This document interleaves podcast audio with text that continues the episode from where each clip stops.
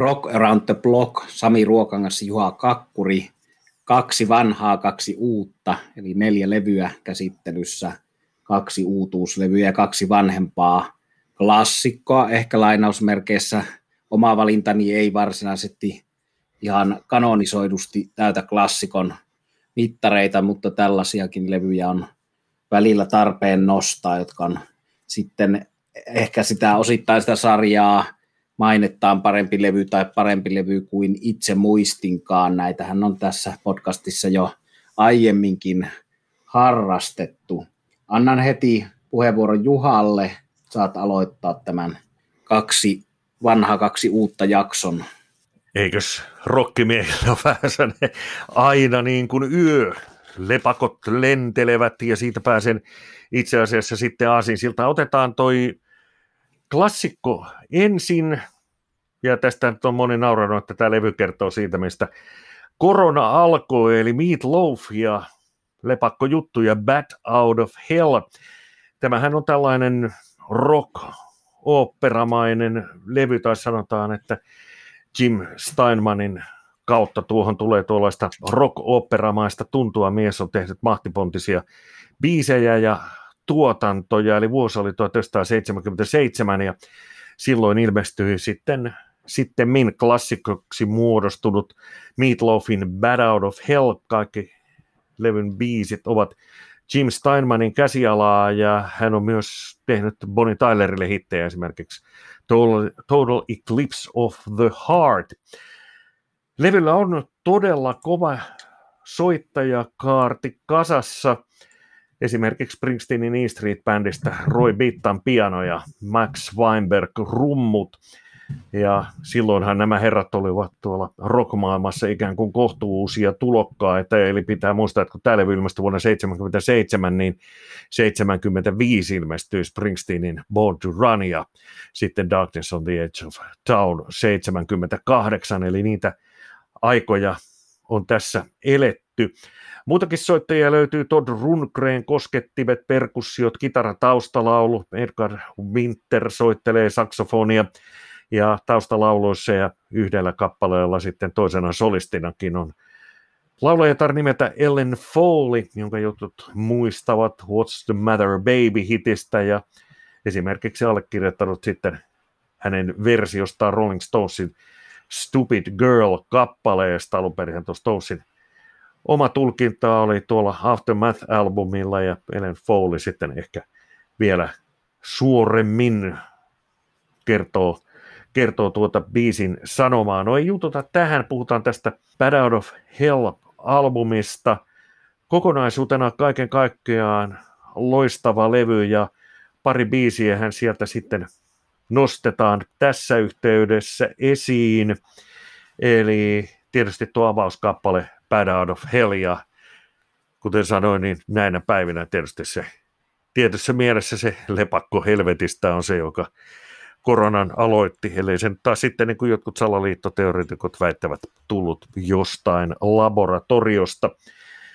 Levyltä löytyy muitakin biisejä, esimerkiksi sellainenkin hitiksi noussut kappale kuin Two Out of Three Ain't Bad, mutta se biisi, jonka tässä nyt nostan itse esiin, on se kappale, jonka aikanaan, kun tähän levyyn tutustuin erään kaverini kautta, mutta niin se ensimmäinen biisi, joka minulle tältä levyltä soitettiin, oli tuollainen yhdeksän minuutin kolmiosainen teos, eli Paradise by the Dashboard Light, ja tämä on se biisi, jolla sitten Ellen Foley on Meatloafin ohella toisena päävokalistina.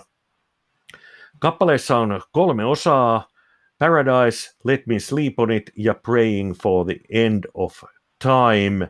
Ja kappaleessa on myös baseball-selostusta siinä välissä, ja nimenomaan siis selostusta, jota on tehty tätä biisiä varten. Ja ihmissuhteista, intohimoista, tytöistä, pojista, tykkäämisestähän tässä on kysymys aluksi tuossa Paradise-osassa.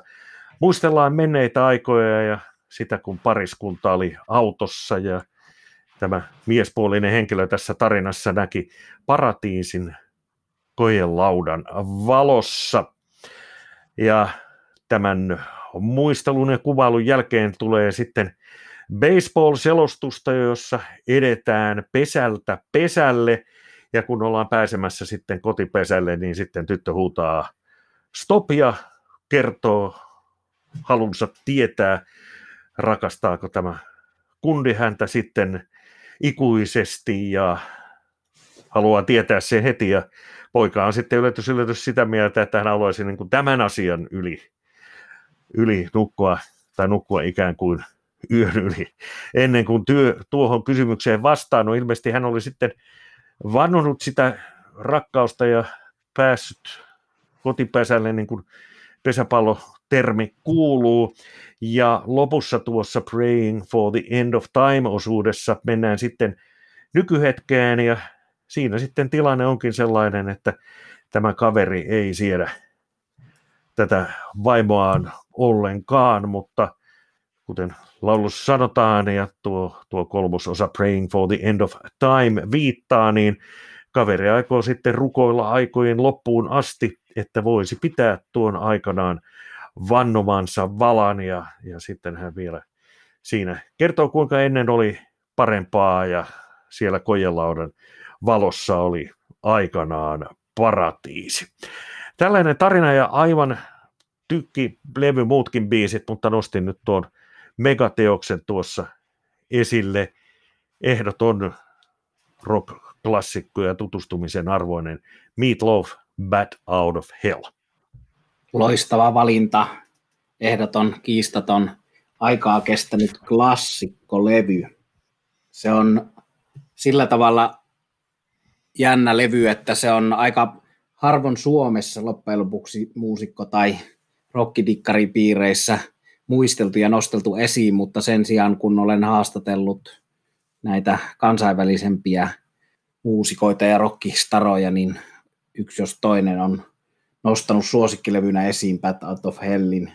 Muun muassa australialaisen Airborne-bändin Joel O'Keefe on yhtenä kaikkien aikojen suosikoistaan nostanut tämän Out of Hellin ja minunkin tekemässä haastattelussa ja siihen liittyi tämmöinen Airborne on tietysti ilmailuun liittyvä omalta nimeltään, mutta tällä Aussi-bändin johtohahmolla oli tämmöinen henkilökohtainen suhde, että hän aina lentokoneessa halusi kuunnella tätä ikään kuin omaa lentopelkoansa laannuttaakseen. Eli hienoa perusrokkia. Ja hyvä Juha, että sinä et ole suurena Bruce Springsteen-fanina loukkaantunut tästä Springsteenin kohdistuvasta parodioinnista, joka voidaan ottaa tietysti kohteliaisuutena, vai mitä? Juuri näin.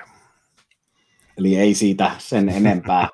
Mä olen kaksi kertaa nähnyt livenä Meatloafin, ja olen niistä toiselta keikalta ostanut tuommoisen juuri Bad Out of Hell-levyn kansikuvalla varustetun hienon T-paidan, jonka juuri tänään aamulla tuossa tietämättä, että Juha valitsee tämän levyn tähän lähetykseen, niin niputin tuohon ensi viikon lopun rientoihin päälle laitettavaksi. Se on myös kansitaiteeltansa hieno levy, tosin siitä voi tehdä sen virhetulkinnan, että luulee, että tämä on jotakin raskaampaa heviä kuin sitten onkaan, mutta tämähän on ollut Meatloafin tyyli. Hänellä on näitä Dead Ringer for Love ja monta levyä, jossa on hienoja kansikuvia. Ja tosiaan, kuten aikaisemmin podcastissa mainittiin, nämä Kulikin veljekset sekä Bruce että Pop löytyy tuolta Meatloafin soittaja taustahahmoista ja minulla on Meatloafin levyn kannessa Pop Kulikin juuri äskettäin edesmenneen hieno isokokoinen nimikirjoitus.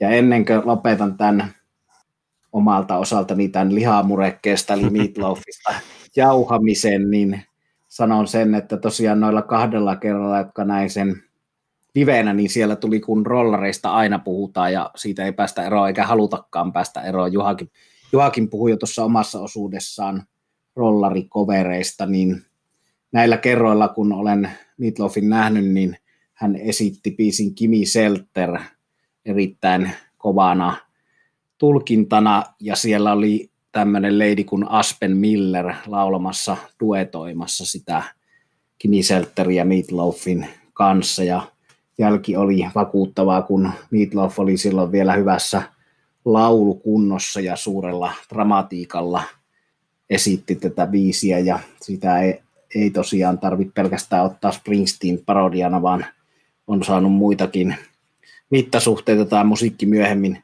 Bad Out of Hellillehän on tullut kaksi jatko-osaa, kakkonen ja kolmonen, niillä on omat hyvät juttunsa, mutta, ja niissä on Steinman ollut säveltämässä, mutta eivät missään nimessä pääse ton ykkösen tasolle, niin kuin monesti käy, olipa kyse elokuvien tai levyjen jatko-osista. No mun valinta tähän levyksi, jota en välttämättä nimittäisi klassikoksi, niin on Judas Priestin levy nimeltä Nostradamus. Ja tämä on vuodelta 2008. Siinä Rob Halford oli 2000-luvun alkupuolella palasi Judas laulajaksi. 2005 tuli Angel of Retribution, ensimmäinen comeback-levy, jossa oli taas Halford laulajana. Ja sitten 2006 he päästivät ilmoille hämmentävän uutisen haastatteluissa, että tekevät tämmöistä konseptilevyä Nostradamuksesta, eli tästä historian henkilöstä, joka on ennustanut maailman historian tapahtumia. Ja sitten tämä levyn teko kesti, se on pitkä levy, kaksi CDtä tässä meikäläisen versiossa ja tämmöinen hieno kirja, että joltain osin kun vinyylikansitaide on hiipunut CD myötä, niin sitten on tehty onneksi tämmöisiä yksittäisiä julkaisuja, kuten tämä levy, joka on ikään kuin kirja ja kaksi CDtä sisältävä kaunis esine. Muistan, kun olin kesällä 2008 Lontoossa ja ostin tämän. Silloin oli vielä HMV vai Tower Records. Joka tapauksessa Oxford Streetiltä ostin Lontoosta tämän ja kuuntelin sitten silloisessa majapaikassa illalla ja olin vakuuttunut ja olen edelleen vakuuttunut. Eli hyvää perusheviä. Tietysti Judas Priest on yksi niistä keskeisistä perustekijöistä koko heavy metallin historiassa, mutta tässä on niin kuin ainekset kunnossa, vaikka ideana paperilla teemalevy Nostradamuksesta pitkä, ei välttämättä kuulosta hirveän houkuttelevalta, mutta, mutta tämä homma toimii ja täällä on tiettyjä musiikillisia viittauskohtia just Black Sabbathiin ja muutamiin muihinkin hevin nimiin, joiden kanssa Judas Priest on sitä tietysti ollut koko metallia kehittämässä.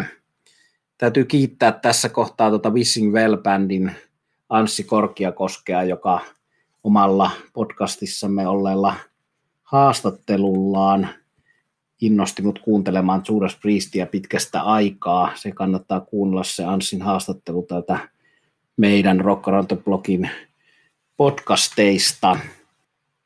Mutta tosiaan tuossa 2008, kun Nostradamus ilmestyi, niin se jäi sitten tämän KK Downingin, eli kuuluisimman kokoonpanon kitaristin viimeiseksi levyksi, että kun Rob Halford oli tullut tuohon Angel of Retributionille, niin sitten se levy tehtiin ja tehtiin Nostradamus tällä klassikokokoonpanolla, ja sitten Downing jo lähti, ja sitten tuli seuraava levy Redeemer of Souls, joka oli jo sitten eri kokoonpanolla tehty levy.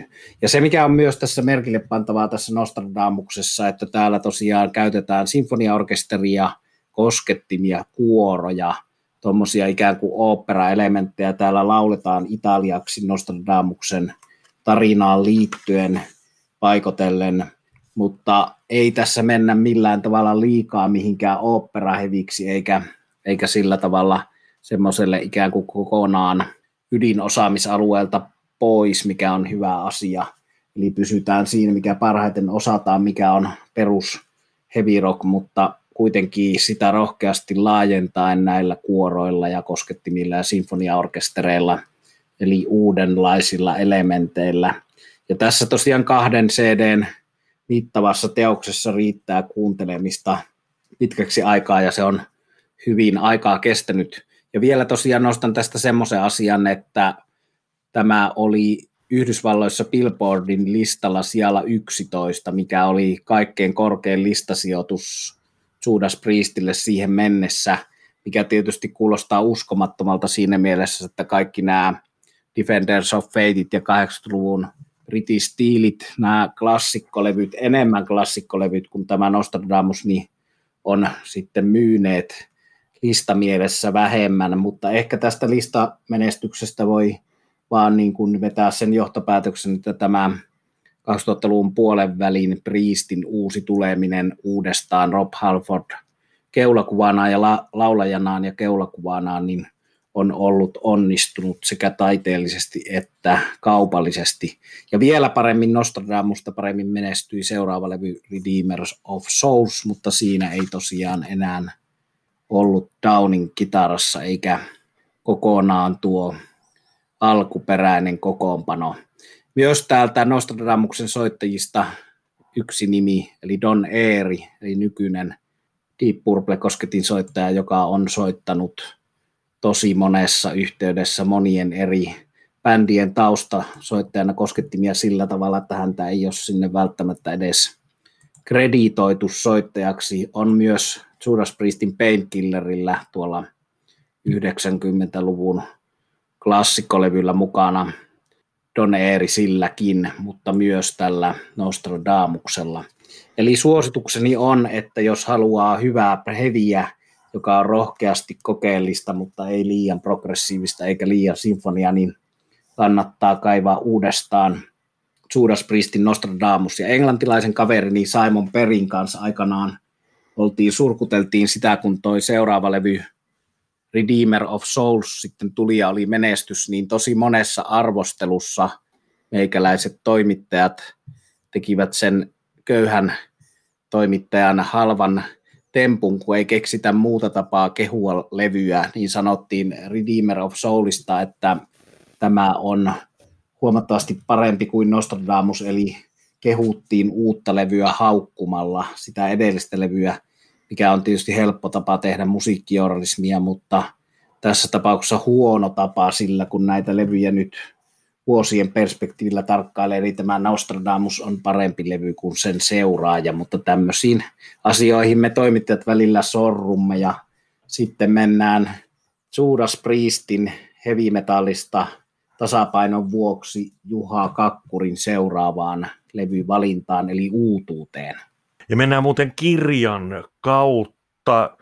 Sellainen vinkki, vaikka tietysti näin alkukesällä ei syksyä halua miettiä, mutta ehkäpä jonkinlaista valoa sitten syksyyn tulee tuomaan Rob Halfordin elämänkertakirja Confess, joka ilmestyy 29. syyskuuta, ja kun vähän googlailee, niin löytää sitten ennakkomyyntejä, joissa on tuota kirjaa mahdollisuus saada myös signeerattuna. Eli tällainen kirjavinkki kannattaa ennakkotilata jo nyt, niin sitten voi kesän elää stressittä ja, ja stressittä ja sitten jonain päivänä se kirja sieltä tulee niin kuin ne kaikki muutkin kirjat ja levyt, jotka ovat, jotka ovat tilauksessa, joita postilukusta sitten päivittäin, meillä no ei nyt ihan päivittäin, mutta usein kolahtelevat. Hyvä vinkki Juha, kiitos, että muistutit. Olen tietoinen tuosta kirjasta, mutta olen unohtanut sen tilata ja sanotaan nyt tässä kohtaa vielä se, että toi K.K. Downingin, tämä kitaristi, joka tuossa mainittiin, joka erosi bändistä tämän Nostradamus-levyn jälkeen, niin on julkaissut myös muistelmateoksen. Multa löytyy se sekä suomeksi käännettynä että sitten juuri tuollaisena signeerattuna kirjailijan ennakkotilausversiona. Eli hulluja kun olemme keräilijöitä, niin samasta kirjasta voi olla varmuuden vuoksi monta eri, eri versiota. Ehkä näitä jaetaan jossain vaiheessa, kun päästään eteenpäin tässä hulluudessa, niin täällä meidän podcastin kuulijoille esimerkiksi arvontana tai jonkinlaisena muuna mä oon valmis näistä tuplakappaleista niin osasta luopumaan, eli kuunnelkaa ja olkaa tarkkana, jos haluatte. Mulla on myös Brian Johnsonin signeeraamia kirjoja monta kappaletta, ei CDC-laulejan, joita olen mahdollisesti valmis luovuttamaan eteenpäin rakkaille kuulijoille, mutta nyt Juha sinne uutuuslevyyn. Levy on uusi, mutta tekijä, tuttu mies, on itse asiassa 50-luvulta usein legendojen levyt, joilla on vierailijoita, ovat tasoltaan vaihtelevia. Välillä tulee täysosumia ja välillä ei osuta sitten edes sinne, jos esimerkiksi tikasta puhutaan, niin sinne tikkataulun kehikkoon, vaan osumat menee metsään, mutta nyt on kyllä kysymyksessä hyvä levy ja siksi sen tässä nostankin esille. Dion ja albumi nimeltä Blues with Friends, ihan hiljattain julkaistu levy. Ja ennen kuin mennään levyyn ja vierailijoihin, jotka ovat mukana, niin Dionista sen verran, että hän on siis Dion DiMucci, joka aikanaan tuli tutuksi Dion and the Belmontsista ja sekä sitten Belmontsin kanssa että omillaan hän on tehnyt vuosien, vuosikymmenten saatossa sellaisia hittejä, klassikkoja, A Teenager in Love, Where or When, The Wanderer, Run Around Sue ja Ruby Baby ja täältäkin aina saadaan aasin sieltä Rolling Stonesiin. Rolling Stonesia monen muun bändin ja artistin levyillä ja keikoilla soittanut nyt on edesmennyt teksasilaislegenda Bobby Keys. Soitti muuten tuolla Dionin The Wandererilla ja se oli ensimmäinen levy, jolla Bobby Keys oli mukana. Ja nyt kun tämä virallinen rollariosuus on saatu tästä läpi, niin mennään, mennään eteenpäin. Eli muuta biisejä olivat sitten Run Around Sue ja Ruby Baby, siinä muutamia Dion DiMuccin hittejä. Ja tämä Dionin hiljattain julkaistu albumi Blues with Friends, se on todella nimensä mukainen.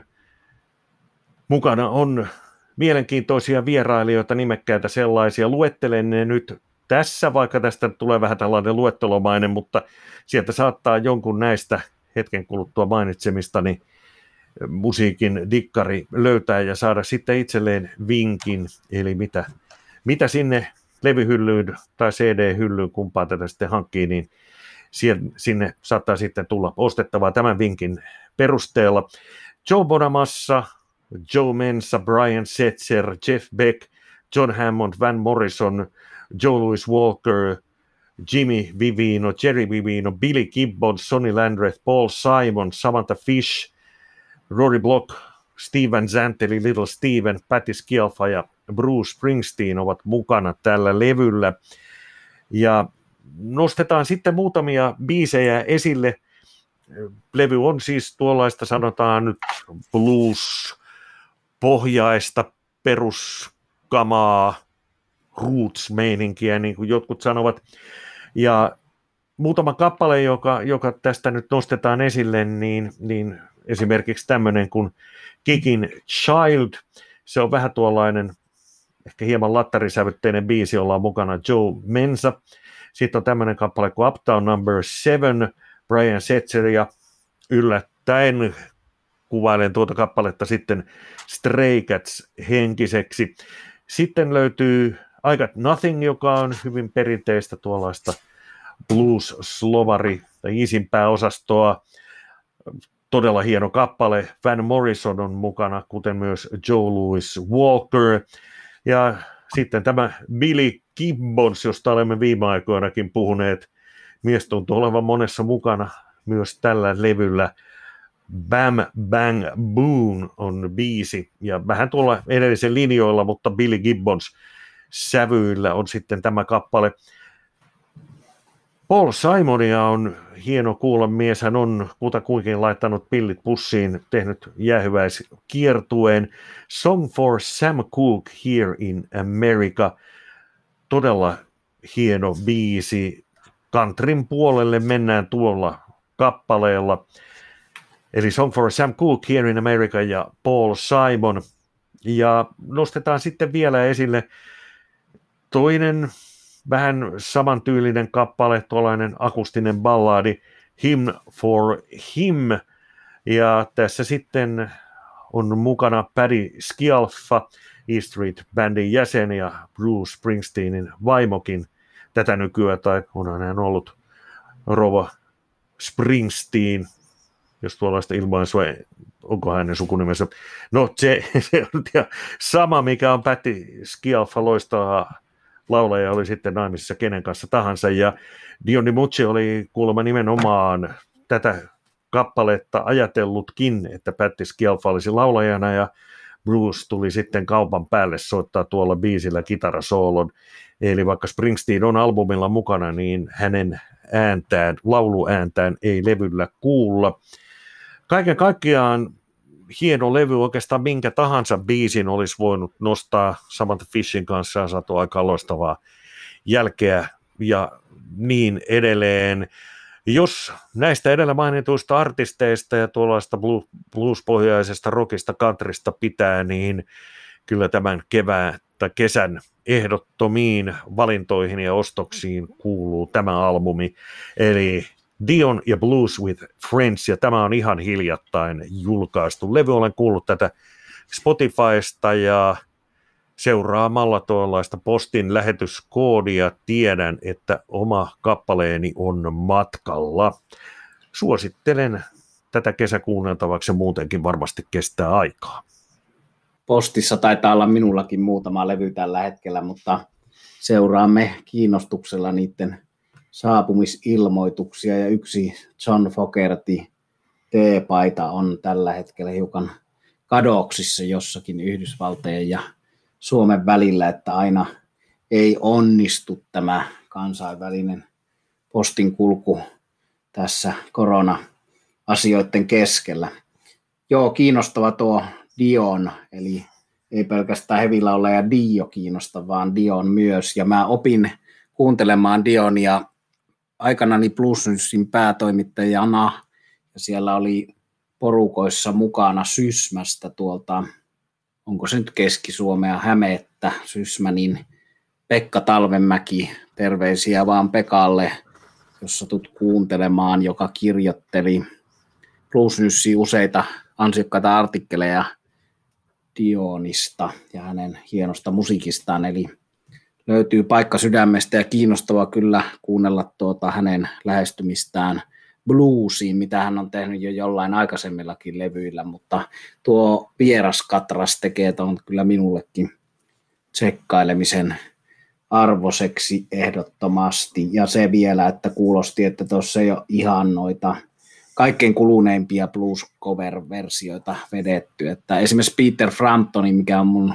tietyllä tavalla isokin suosikki, niin hänen viimeisimmässä blues-levyssään oli se biisimateriaalin kuluneisuus tietynlaisena taakkana, joka pitkitti sitä siihen levyyn tutustumista. Aika moni tekee tällä samalla konseptilla. Myös Peter Frampton teki, että on bluesia ja sitten on vierailijoita. Se on joidenkin tuottajien toimesta hyväksi havaittu ja sitähän on käsitelty meidän aikaisemmissakin podcasteissa jo sitä, mistä tämä tietynlainen buumi John Lee Hookerin ja John Mayerin ja kumppaneiden ja Santanan kautta lähti. No mulla on uutuutena live-levy, ja se on hard rockia, eli hard rockia ruotsalaisella olla, niin kuin Sweden rockin, Sweden rockin kunniaksi, ja se voi olla hard rockia myös siksi, että tällä levyllä on tanskalaisia ja ruotsalaisia soittajia, niin bändi nimeltä Pretty Mates, josta on puhunut monesti ennenkin, ja bändi, jonka näin 87 eka kerran livenä, ja heidän 87 vuoden Future World-levy on tietynlainen genrensä klassikko, raskasta, mutta melodista ja tietyllä tavalla power metallia ennen kuin sitä oli nykymerkityksessä olemassa koko power metallia, niin sitten tätä Future World-levyä on vielä vuonna 2018, vaikka se oli jo vuosi yli sen 30-vuotisjuhlan eli 87 2017, mutta vielä vuoden 2018 lopulla he soittivat kokonaan keikoilla tätä Future World-levyä. Ja nyt on ilmestynyt Made in Japan, eli Purplen Made in Japanista ja Iron Maidenin live-levystä myöskin nimeä matkinut ja sillä leikittelevä niminen Pretty Mates Japanin live. Tämä on saatavilla vinyylinä, CD-nä, Blu-rayna. Itse asiassa jos haluaa CD, niin tulee samalla mukana DVD, eli niitä ei erikseen ole julkaistu. Tämä on italialainen Frontiers, jota on kehunut ennenkin, eli tekevät laatukamaa suht huokealla hinnalla, eli tämä levy taisi maksaa tuommoinen 17,90 ja siinä on CD ja DVD samassa paketissa – Eli 30-vuotisjuhla klassikkolevylle ja olen tosiaan seurannut siitä 87 tätä bändiä ja tämä on yksi näistä alansa bändeistä, joka on edelleen hyvässä kunnossa ja sillä tavalla hyvässä kunnossa, että sen live-levyjä kannattaa edelleen seurata ja kuunnella. Nämähän on tässä genressä olleet semmoinen vakio juttu, että silloin vinyyliaikana kaikki hard rock ja heavy bändit tekivät tuommoisen tuplavinyyli liveen, jossa oli aukeavat kannet ja siellä oli hienoja valokuvia siellä sisällä ja sisäpusseissa. Niitä on Scorpionsin Worldwide Live ja Tin Lizin Live and Dangerous ja Iron Maidenin Live After Death ja se oli ikään kuin ja Kissin Alive ja jokaisen hard rock ja heavy bandin pakollinen näyttö se tupla live ja tätä, tätä perinnettä edelleen jatkaa sitten hyvällä tavalla Pretty Mates, eli mä oon oikein tyytyväinen hyvin toteutetusta live-levystä, ja tietysti tämänkin levyn ympärillä nyt sitten, kun katsoo tota DVDtä ja siellä näyttää siltä, että laulaja Roni Atkins kuulostaa liiankin hyvältä, niin on keskusteltu siitä, että paljonko tässä on niin kuin jälkikäteen fiksailtua ja mikä on niin kuin aidosti liveä, mutta tiedän, että mitään valtavaa määrää feikkausta tähän tämän bändin kohdalla ei kuulu, ei liity, että se on suht oikeasti liveä. Tietysti jokainen bändi, joka virallisen live julkaisee bootleggien kilpailijaksi, niin varmaan tavalla tai toisella käsittelee sitä ja DVD-jutut myös. Annan Juhalle kommentin tästä. Joo, tuli mieleen, että näin on, että niitähän on live-levyjä, joilla suurin piirtein bassorumpu on aitoa tapa, tavaraa. Ja löytyypä Rolling Stonesin God Live If You Want It 60-luvun albumilta, jopa live-levyltä siis, biisi, jota he eivät ole koskaan soittaneet livenä, mutta se, mikä, mikä tässä nyt vaan tuli mieleen, että kun tavalla tai toisella näitä on aina vähän – vähän niin kuin meikattu ja retusoitu näitä levyjä, niin Rod Stewartin Absolutely Live-albumissa kerrotaan, että tämän levyn kohdalla tällaisia paranteluja ei ole tehty. Tämä tuli tässä mieleen ja otin nyt vain hetkeksi puheenvuoron, ettei tämä tärkeä oleellinen asia unohdu, mutta jatka se nyt sitten siitä, mihin, mihin jäi tuon oman levysi kanssa. Joo, ja se on hienoa, että osa tekee aitoja livejä ja osa tekee hyviä vähemmän aitoja livejä. Kaikille löytyy, löytyy tuota kuuntelijoita ja Rod Stewartinkin ollaan palaamassa piakkoin tämän podcasti-sarjamme jaksoissa. Hieno, hieno laulaja, mutta Pretty Matesissä myös hieno laulaja Roni Atkins. Ja tosiaan tämä jäi tietyllä tavalla nyt sitten välityöksi, kun Roni Atkinsin syöpä on jo hänellä on ollut silloin syöpä, kun tämä levy on äänitetty, mutta se on vähän sen jälkeen äänitysten jälkeen todettu, ja nyt on sitten bändi tauolla sillä lailla, että uutta levyä saadaan odotella, kunnes lauleja parantuu tai jos parantuu, mutta tuota, siinäkin mielessä hyvä saada uutta materiaalia tsekkausta tuohon klassikkolevyyn, ja sen klassikkolevyn lisäksi täällä on viisi kappaletta sitten myöhempää tuotantoa, jotka on tuohon niin keikan jatkoksi, että klassikkoalbumi tulee samassa järjestyksessä kokonaan, kun se on levylle, ja sitten tulee vielä viisi viisiä. Tällä Pretty Matesillä on tanskalaisessa musiikkihistoriassa oma merkityksensä sillä tavalla, se tulee tämän Made in Japan teoksen mukana olevan DVD- tai Blu-rayn mukana on parikin eri dokumenttia. Siinä on Japanissa kuvattu dokkari ja sitten siinä on Saksassa kuvattu dokkari ja sitten siinä on tämän bändin jäsenten haastatteluja, niin nämä myöhemmin bändiin liittyneet ei-alkuperäisjäsenet, eli basisti ja kosketin soittaja Chris Lane kertovat siinä aika hyvin avaavat sitä, että mikä on tämä merkitys, että tätä voisi ehkä Suomeen rinnastettuna verrata sitten Hanoi Rocksiin, että Tämä on silloin 87 ollut ensimmäinen tanskalainen artisti, joka on kiertänyt Black Sabbathin ja Deep Purplen kanssa Japanissa ja maailmalla ja saanut itsensä lyötyä läpi ja amerikkalaisia englantilaisiin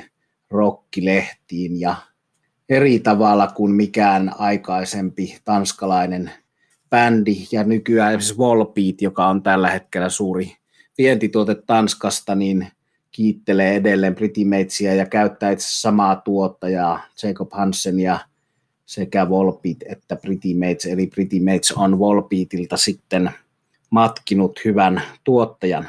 Pretty Mates on julkaissut myös romja, seitsemän kuolemasyntiä teemaan liittyvää on himoa ja ahneutta ja eri merkkisiä tanskalaista rommia, josta olen kahta eri Pretty Mates rommia päässyt maistamaan, ja täytyy sanoa, että se on näistä rokkialkoholeista paras toistaiseksi maistamani.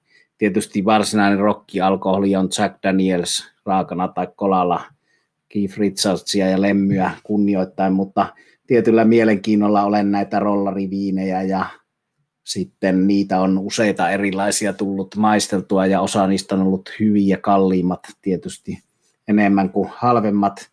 Ja sitten on muun muassa Scorpions Whisky oli tuossa aika vasta, mitä maisteltiin ja se oli ihan hyvä, että aika moni näistä enemmän tekevät, kun eivät tee näitä alkoholeja, eli olutta tai sitten jotain muuta, mutta Pretty Matesin rommi on tosiaan laatutuote. Mutta tämmöinen, ketä tämä hard rock heavy puoli kiinnostaa, niin laadukas live-tallenne tältä bändiltä ja muutenkin muistuttaja ja tutus, hyvä ehkä tutustumistapa, jos ei tätä bändiä ollenkaan tunne, niin tässä tulee sen suosituin, jollei paras, niin suosituin levy kokonaan. Seuraava levy tästä oli Jump the Gun vuodelta 90, josta on nyt sitten oikeasti se 30 vuotta, ja sen tuotti Deep Purplen Roger Glover, ja sillä levyllä on Jan Pace rummuissa yhdessä kappaleessa, ja siinä on muutenkin tämmöisiä Purple-yhteyksiä, ja sitten on yksi Matesin joululevy, jolla Jan Gillan sitten puolestaan